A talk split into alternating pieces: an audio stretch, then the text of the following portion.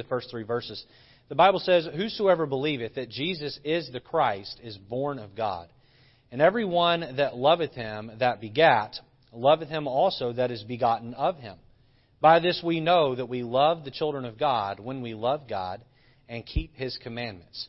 For this is the love of God, that we keep his commandments. And his commandments are not grievous. The title of the message this evening is this The Love Faith Cycle. The love faith cycle. We're given here a cycle in these verses, and it's a cycle of knowing love, having faith, and then giving love, and then it all repeats. And so we'll we'll uh, we'll bring that out of the passage this evening, along with many other things. And uh, 1 John chapter five is a chapter of much doctrine. In fact, the first four chapters we're told basically to love each other in no uncertain terms. Chapter 5 gives us the doctrine. And boy, it is a heavy, heavy doctrine chapter and a vital one to our faith. And so, over the remainder of our time in 1 John, we're going to be looking at a lot of heavy doctrine. If you've been going through our discipleship course, you may have seen some of this material before, but we all need to be reminded of the tenets of what we believe. And we'll look to make some applications along the way as well. But we'll dive in tonight and look at the love faith cycle. Let's pray. Lord, we pray that you would help uh, make your word uh, uh, understandable tonight. Lord, uh, use me as your vessel and as your servant. Lord, I'm a nobody nothing. Uh, but Lord, you're everything, and you can take a nobody nothing and do something um, uh, great. And so, Lord, Lord, I pray I just be an instrument tonight. You'd use me, you'd speak through me, but Lord, you'd get all the credit. And Lord, I pray our folks tonight would have a better understanding of Scripture. May they not be deceived by apostates or by false uh, teachers. Lord, may they know their Bible doctrine. Lord, thank you for giving us a Bible that teaches us and shows us what's right. Help us to rightly divide the word of truth. In Jesus' name, amen. You can be seated. Well, for the sake of time this evening, and with this being a long week coming up, and uh, some of us are going to be here late tonight working with the teen, teen group and and then getting things set up for tomorrow. I'm going to work, really work to keep my message quite short this evening. Uh, but um, with that said, we're going to forego the introduction and just jump right into the outline. So if you have an, an outline there, I encourage you to take notes. Notice point number one, our requirement. Our requirement. Look back with me at 1 John chapter number 5 and look at verse number 1. Notice the first verse, first word of the verse. Can we read that out loud together? Here we go. Ready? Whosoever.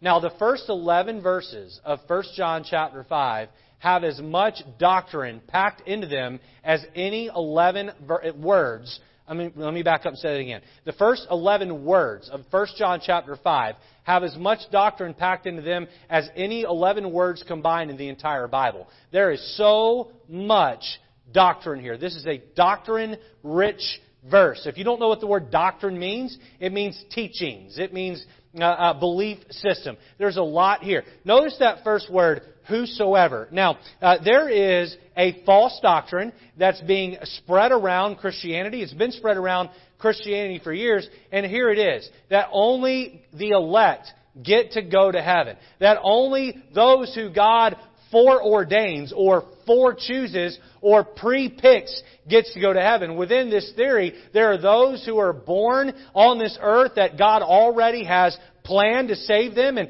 has created a way to save them and by all means at some point in their lifetime will save them and whether or not they want to be saved at some point they're, they're going to come to a grace they call it irresistible grace and they will not be able to reject the grace of God and they will get saved. Whether or not they want to, they will get saved. And everyone else who God has not chosen, well, they're going to have to die and go to a place called hell. Who knows what uh, the, uh, te- this teaching is? This is Calvinism. Calvinism believes that God pre-chose some to go to heaven and the rest are destined for hell. And I just want to say tonight that that is a false doctrine. False doctrine. Did God foreordain? Did God elect folks to go to heaven? And you cannot deny that there are verses in the Bible that talk about that. But please understand how it works. I'll just take a moment here and teach this.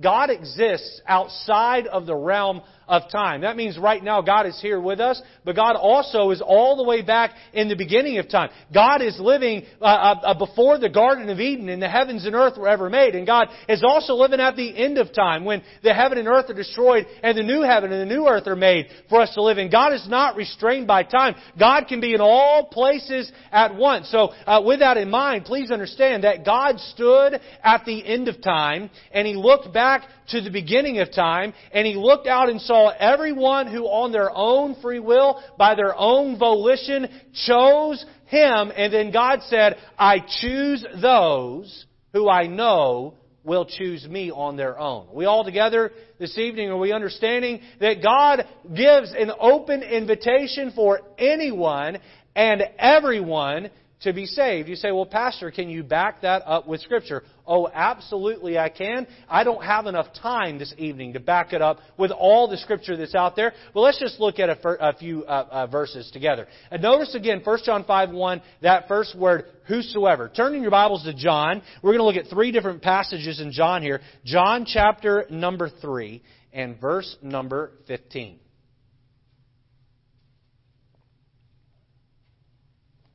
John chapter 3 and verse number 15. Look here. That whosoever, there's that word again, believeth in him should not perish. It does not say that if the elect believe in him, or those pre-chosen believe in him, that whosoever. Notice it is an open-ended invitation. Look at verse 16. For God so loved the cosmos, the world. The root word there for world is the Greek word cosmos, and that word means all of mankind. For God so loved all of mankind that He gave His only begotten Son, that whosoever believeth in Him. There's that word again. It is an open invitation for all. Turn over to John chapter 4 and verse number 14. Here we find Jesus speaking with a woman at Sychar's well, and the Samaritan woman who is shocked uh, at His speaking with her. And He uses the analogy of her drawing water out of the, out of the uh, well there. Look at verse 14. But whosoever, whosoever drinketh of the water that I shall give him shall never thirst. Whosoever. Turn over to John chapter 11 and verse number 26. John chapter 11 and verse number 26. Jesus says here, I'll begin reading for sake of time, and whosoever liveth and believeth in me shall never die. Again, notice this is an open ended invitation to any human being. Believest thou this, the verse ends. Turn over to John chapter 12 and verse number 46. You hear Jesus says in John 12, 46, he says, I am, uh, I am come a light into the world that whosoever believeth on me shall not abide in darkness. It's whosoever will may come. Acts chapter 2 verse 21 says this, and it shall come to pass that whosoever shall call on the name of the Lord shall be saved. One more for you. Turn over to Romans chapter 10 and verse number 11. Romans chapter 10 and verse number 11. We're looking at the requirement, but before we get to the requirement, we first need to understand who the requirement is for. It's for whosoever. It's open-ended. It's for everyone. Look at Romans chapter 10 and verse 11. For the scripture saith, Whosoever believeth on him shall not be ashamed, for there is no difference between the Jew and the Greek. For the same Lord over all is rich unto all that call upon him. There's that word again, for whosoever shall call upon the name of the Lord shall be saved. It is for whosoever, uh, uh, it's for anyone. Anyone can be saved. Uh, I, I have this question for those that push out a Calvinist doctrine. And here it is. How can God be honest when Jesus himself said that we are not to be a respecter of persons? If Jesus preordained or pre-chose some to go to heaven and for the rest to go to hell, wouldn't that be God showing favoritism? Wouldn't that be God violating the very truth that He gave us when He told us not to show favoritism uh, uh, one toward the other? And listen, it doesn't matter what color your skin is. It doesn't matter your country of background or your culture or your wealth class. The ground at the cross, the ground at the foot of the cross is level for everyone. Amen? Whosoever will may come. God says, look, I died on the cross and I did it for all of humanity. It's not just for the Jews, and it's not just for the Gentiles. It's for everyone. That first word there of 1 John chapter 5, whosoever. Go back to the second word of 1 John chapter 5. Notice there verse 1, whosoever believeth. Believeth. What does it mean to believe? What does it mean to believe? Um, there is a belief that does nothing for you. Now, I believe that uh, at least those in the room tonight, everyone is on board with what I'm preaching. But there may be a person here who isn't on board. There, there, there are probably several folks online who don't understand what I'm about to say. And then for those of you here who are saved, listen, it helps to hear someone explain these things because it helps you articulate your faith. Amen? And so don't be bored and don't think this is too elementary or too basic. We all need to be reminded of the elementary of our faith. Amen? There is a belief that does nothing for you. Um, James chapter 2 and verse 19. Actually, the book of James from 1 John 5 is just a few books to the left. Can you turn there for me? James chapter 2. Hebrews, James, 1 Peter, 2 Peter, 1 John. So probably seven, eight, nine pages to the left there, you find the book of James. Now, James was the half brother of Jesus, and James, at this time of the writing of the, this book, was the pastor at, of the church at Jerusalem. And it had been persecuted, many people had left, the church had shrunk in size, and James was assigned, or rather chosen to be the pastor of the church at Jerusalem. And so, look at James chapter 2, look at verse 19. It says, Thou believest that there is one God, thou doest well. The devils also believe and tremble. All right, let me ask you a question here. This is not a trick question. Look back at the verse. Do the devils believe? Yes or no? Says they do, right? Are the devils going to heaven? So is it possible for a human to believe that Jesus is who he said he was and still not go to heaven? The answer is yes. You say, well, Pastor, um, then how do I believe? This just got a whole lot more complicated now. I'm, I'm very confused. Let me explain to you this way. Many people believe the facts about the Lord Jesus Christ. They accept the fact in their head that he was born of a virgin. They accept the fact that he was born the sinless Son of God. They accept the fact that he died on the cross for the sins of the world. Again, in their head, in their head, they accept the fact that he arose from the grave. They believe these facts in their head, but they have not believed with their heart. With their heart. What does it mean to believe with your heart? You see, to believe with your head is just to accept a set of facts. To believe with your heart, that involves your emotions. That involves your will. That involves your uh, your mental capacity. That involves your being. To believe and trust in Jesus with all your heart. I, I'd like to try to maybe explain it to you this way. And bear with me if you've heard this illustration before. It just fits so well here that I feel the need to use it. Let's say that my family invited your family on a getaway to Hawaii. And our families were going to go to Hawaii. And um, I bought all the tickets. I got your name and your birthday and all the information I needed, and and I put it in the um, uh, you know on the online portal. And we got the tickets bought, and and uh, the day comes where it's time to fly to Hawaii, and you've never flown on a plane before. And we get to the airport, we get through TSA, amen. We get our shoes and belt back on, and we get back to our gate, and I give you your ticket, and I say to you, do you believe that plane out there is going to fly to LA and then on to Hawaii?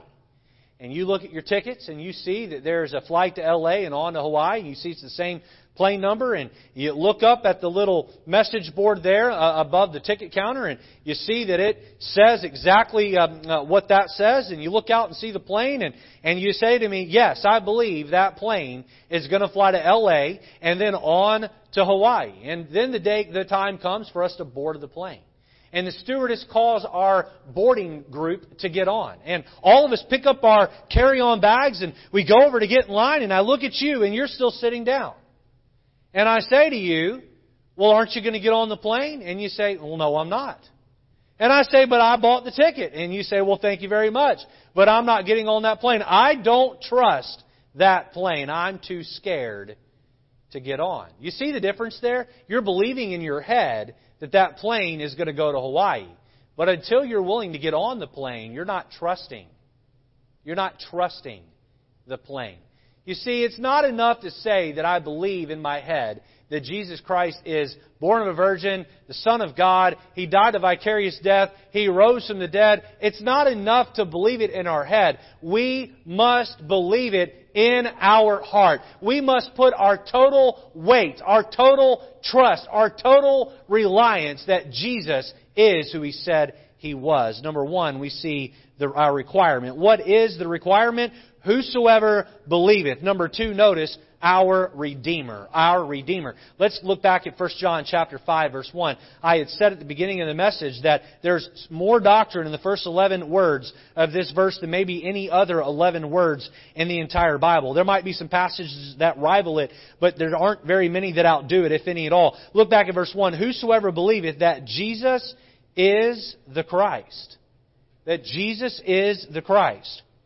We have become so accustomed to hearing the two names, Jesus and Christ, together that it is hard to hear one without the other. Uh, some time back, uh, we had a, a couple visiting our church, and they're not coming very much right now because his job has him working on Sundays, but we do still have some uh, contact with him. And uh, he's from a Spanish background, and his name in Spanish is Jesus. Jesus. How, you, how many of you here ever met someone named Jesus? You know what? That feels a little odd to say, man, that guy's name in English is Jesus. That's weird. That's weird.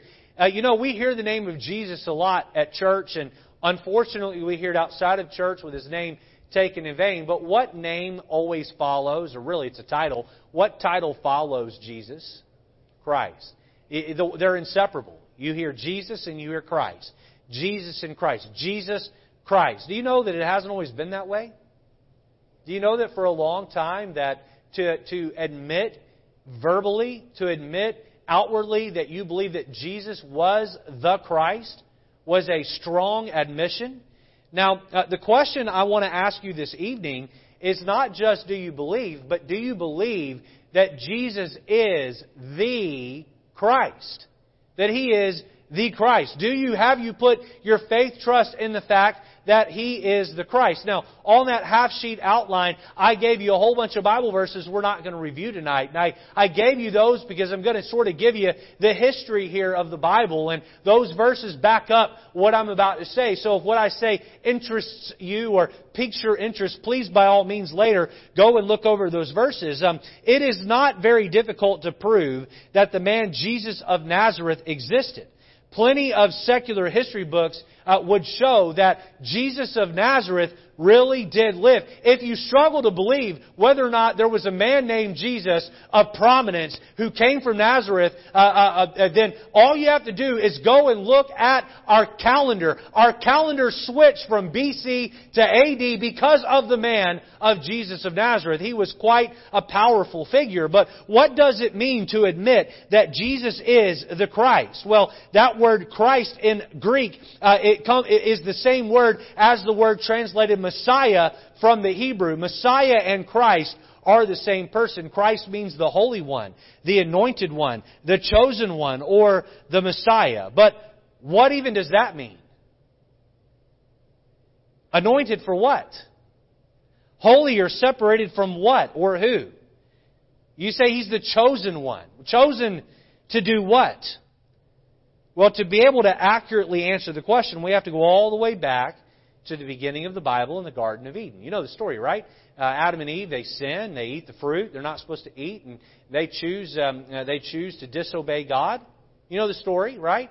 And then they hide, and they're embarrassed about their nakedness, and and uh, and God says to them, "Why were you hiding?" And they say, uh, "Well, we realized we were naked." And God says, "Who told you you were naked?" And and they said, uh, then He said, "Did you eat of the fruit?" And they said, "Well, we did." And then God begins to divvy out the punishments. And you know the story, right? Adam blames Eve, and then what does Eve do? Eve blames the serpent. Isn't that what we do when we're wrong? We always deflect and find we play the blame game, right? I do it at times, you do it at times, if we're honest with ourselves. And you know, it's never my fault. If, if I did something wrong, it's someone else's fault. And uh, it's a good day when we get to the place where we stop doing that. But God comes down and He gives Adam his punishment and Eve her punishment.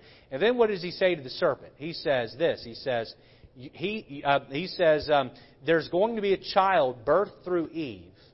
And that child, you're going to bruise its heel. But that child is going to crush your head. What was God telling Adam and Eve? God was saying that there's going to be a promised one who will deliver you from the evils of darkness. And as the Old Testament unfolds, that idea of who the Messiah is, we, we begin to get more and more and more details. Genesis chapter 12, God tells Abraham uh, that the chosen one or the Messiah will come through him as in his family as God is going to start a new race through him. We now know them as the Israelites. Um, and then God promised Judah. This is uh, Abraham's grandson. God promised, or great grandson rather, God promised Judah that he would have uh, a, a, son who would be a king, who would be the snake killer. He would kill the snake. He would crush the head of the snake. He would be that Messiah. He would be a king that would come through the line of Judah. And then comes mighty David onto the scene. And maybe David is that king who will sit on the throne and he'll overcome evil and he'll, he'll be struck by the serpent, but he'll crush the head of the serpent. But was David the one that was going to overcome uh, the serpent? No, we find that David was overcome by evil instead of being the one that would overcome evil with righteousness. But God did make a promise to David that the, this Messiah would come through him. Can you see here how that God has promised Adam and Eve of a, of a, coming Messiah who would deliver them from the curse and bondage of sin? And then Abraham, and then Judah, and then David, and the Israelites were looking for this, this, this, this, this king to come through the line of David, and David's children would sit on the throne and would rule, but you know, they were all chumps. They were all corrupt. They were all sinners they would all fail, and Israel would fall into ruin. And then Babylon would come in and carry them away into captivity. And you know what? The people here, hundreds and hundreds of years, thousands of years, have been looking for this Messiah, and he still hasn't showed up. And they're beginning to lose faith because all of these kings have failed them. But the prophets weren't done preaching. In fact, as Babylon is carrying away the Israelites, the prophets are proclaiming louder and louder, no, the Messiah will come, the Messiah will come. And then we get the book of Isaiah and all of the laying out of the prophecies of the first coming of Christ. And then the Old Testament closes and God quits speaking to people. And we have 400 silent years. Now, you've probably heard that before, right? Are 400 silent years between the Old Testament in the New Testament. And to you, it's just a number. Anybody know how old America is? We're less than 250 years old. And we think of George Washington as being ancient. George Washington lived 250 years ago.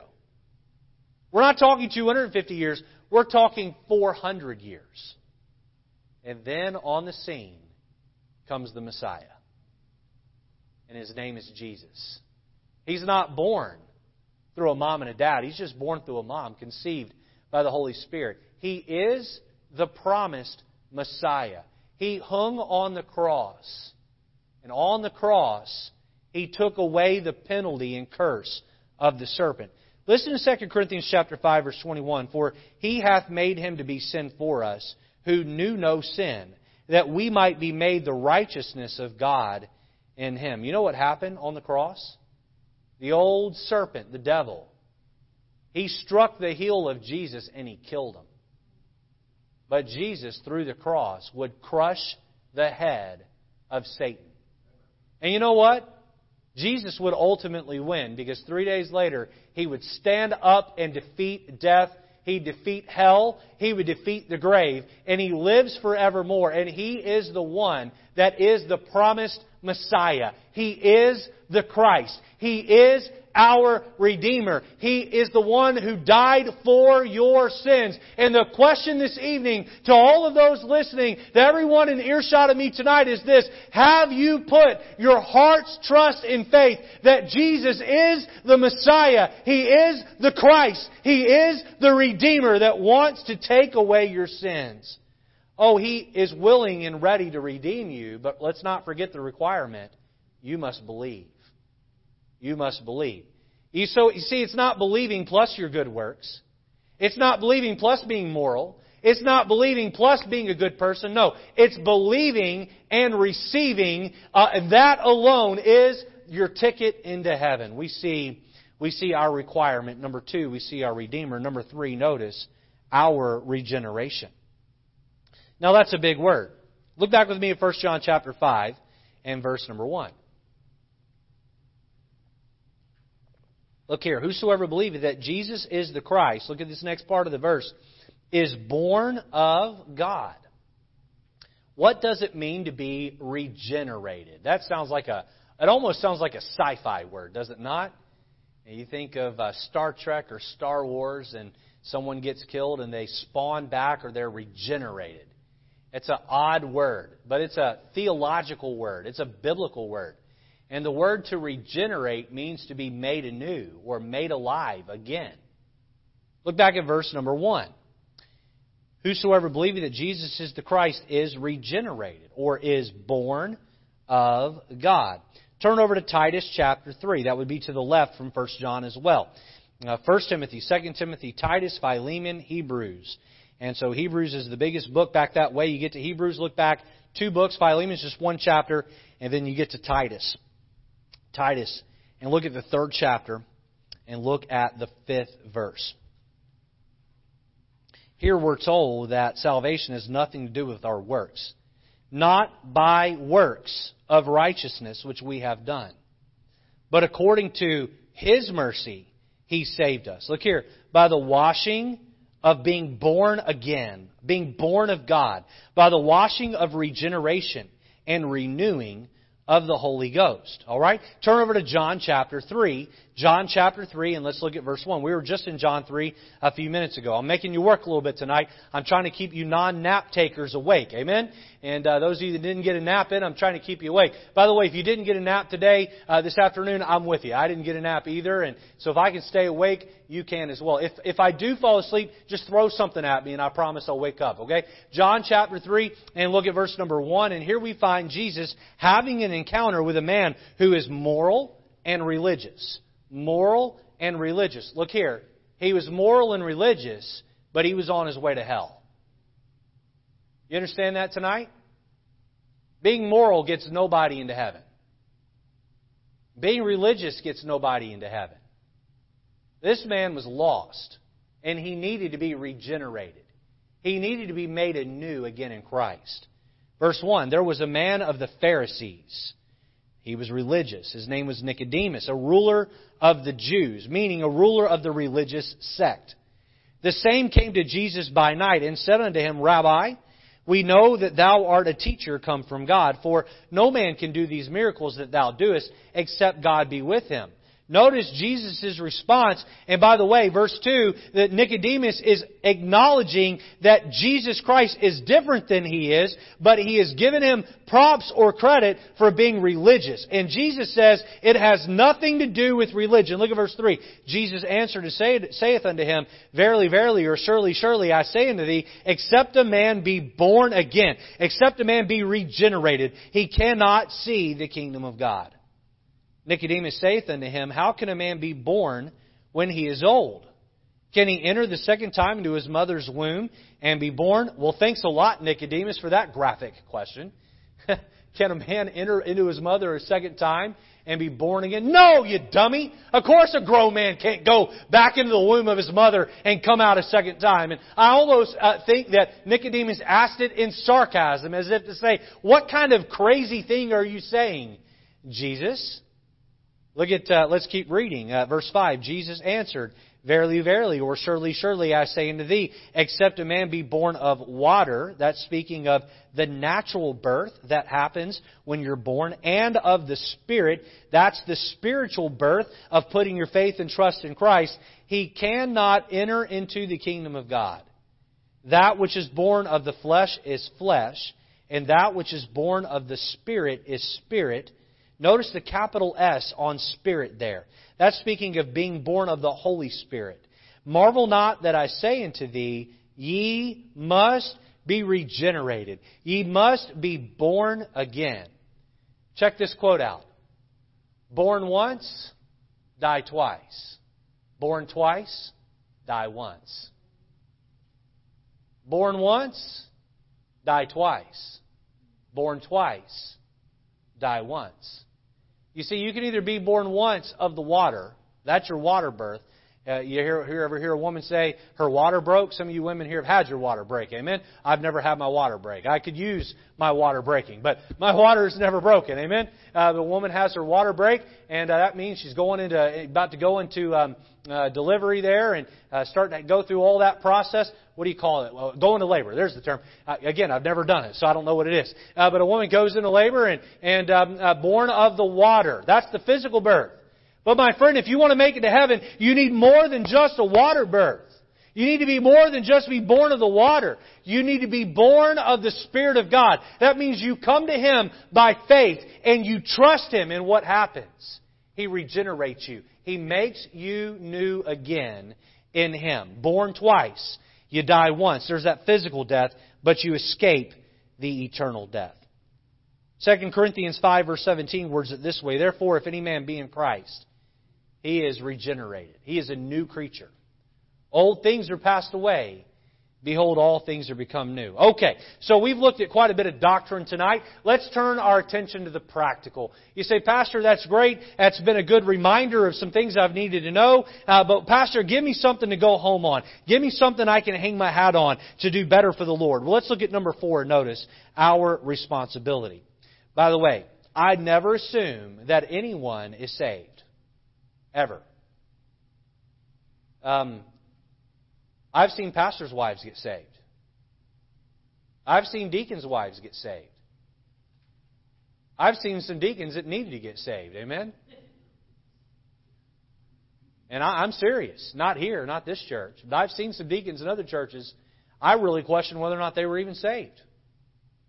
I've seen church members who've sat on pews in Baptist churches for 20, 30, 40 years break down and get saved.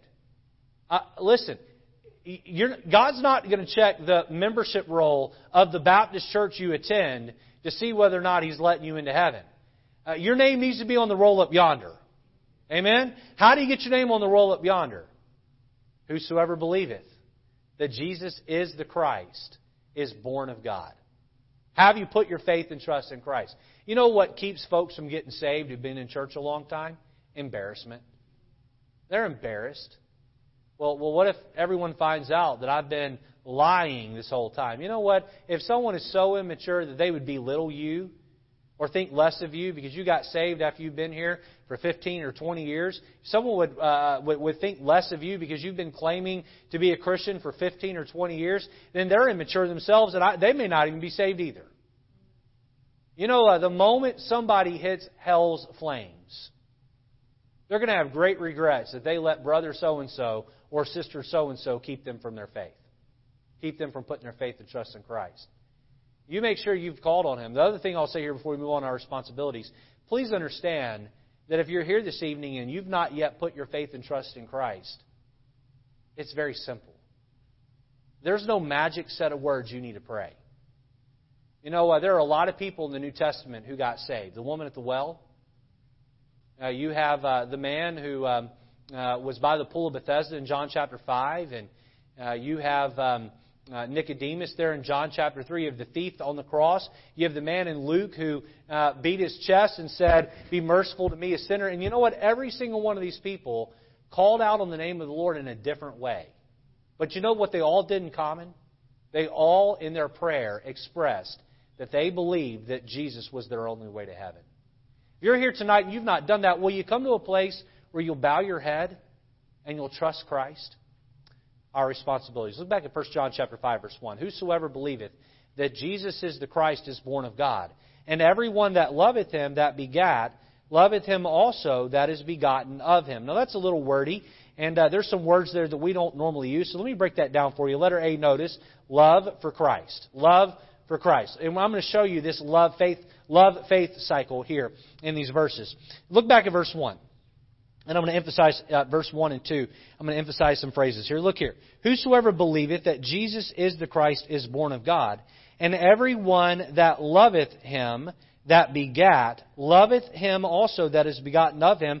By this we know that we love the children of God when we love God and keep his commandments.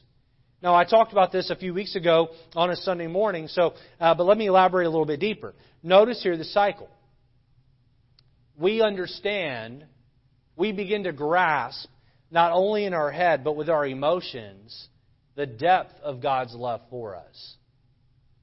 You remember the first time you realized, with the profundity of the event of what Christ did for you, how it made you feel? Boy, I've seen people bow their head and pray with tears in their eyes because they were so overwhelmed by God's love.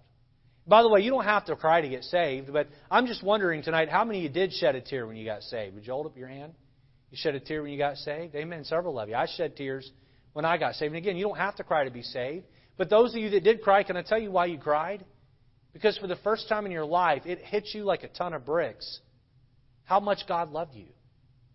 You know what? When you realize how much God loves you, the natural reflex is to believe.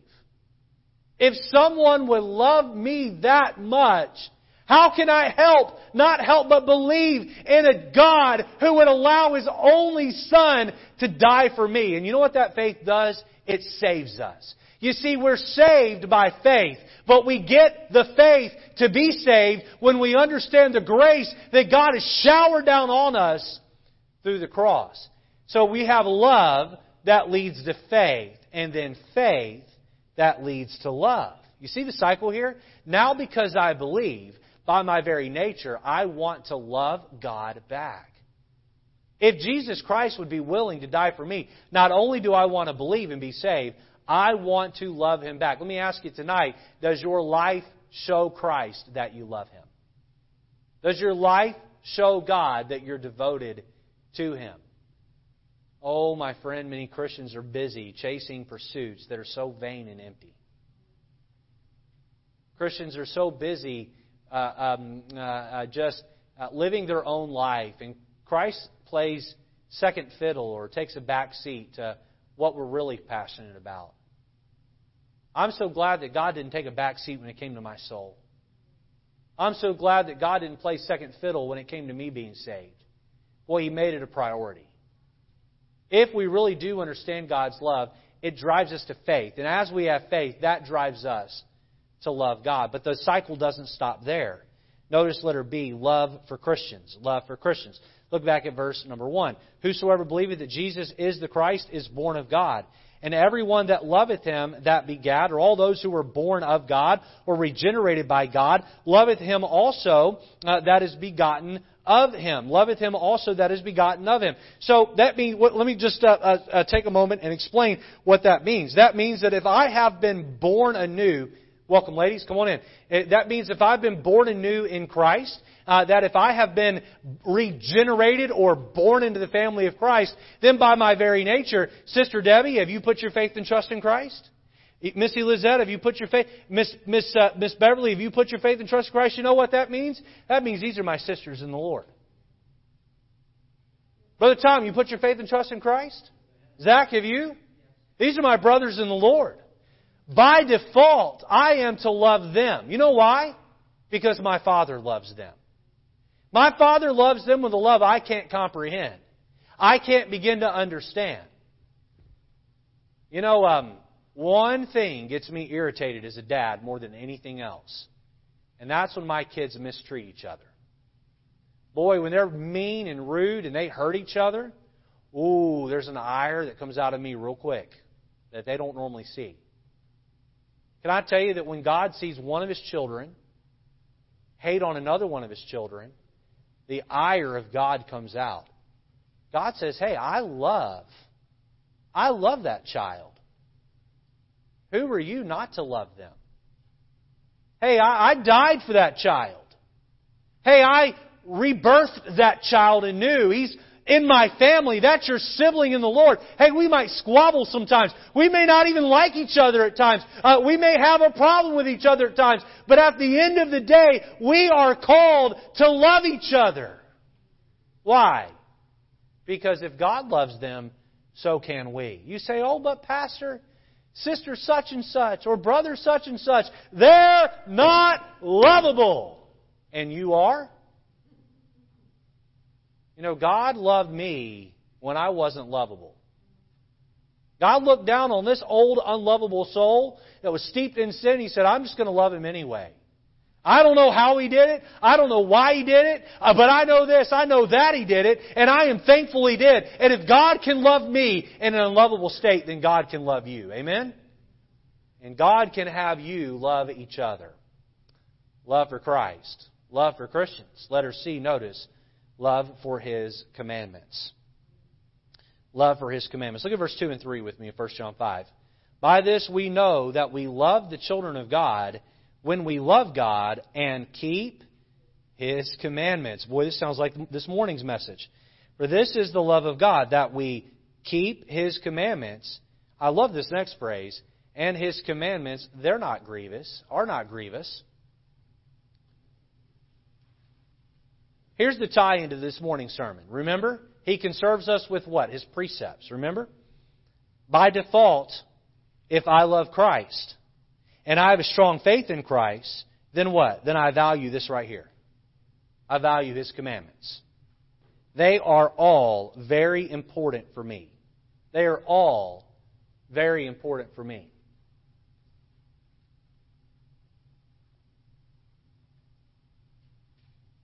Our churches across this country, including this one right here, are filled with people who pick and choose which parts of the Bible they want to follow. You know, there are things in this word that my, my flesh would rather ignore. You know when a revival is going to come to America? When Christians embrace the entire thing. The whole book. All of it. Every last command. We cherish it. We love it. We appreciate it for what it is. We don't pick and choose and make up our own faith. Don't be an idolater as a Christian and worship your own version of religion. No, the whole counsel of God is what we need to keep us in line. And we must read it. We must study it. We must memorize it. We must meditate on it. We must know it inside and out. We must view it as a love letter from God. We must keep. We must guard. We must preserve. We must save. We must honor. We must delight in this book right here.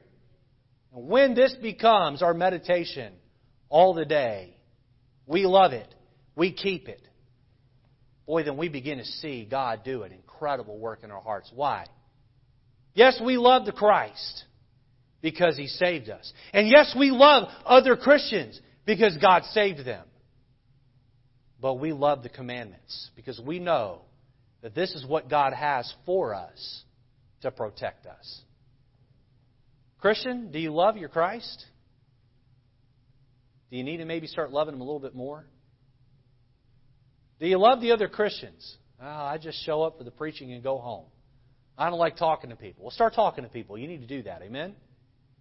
Do you love the commandments? Do you value the whole counsel of God?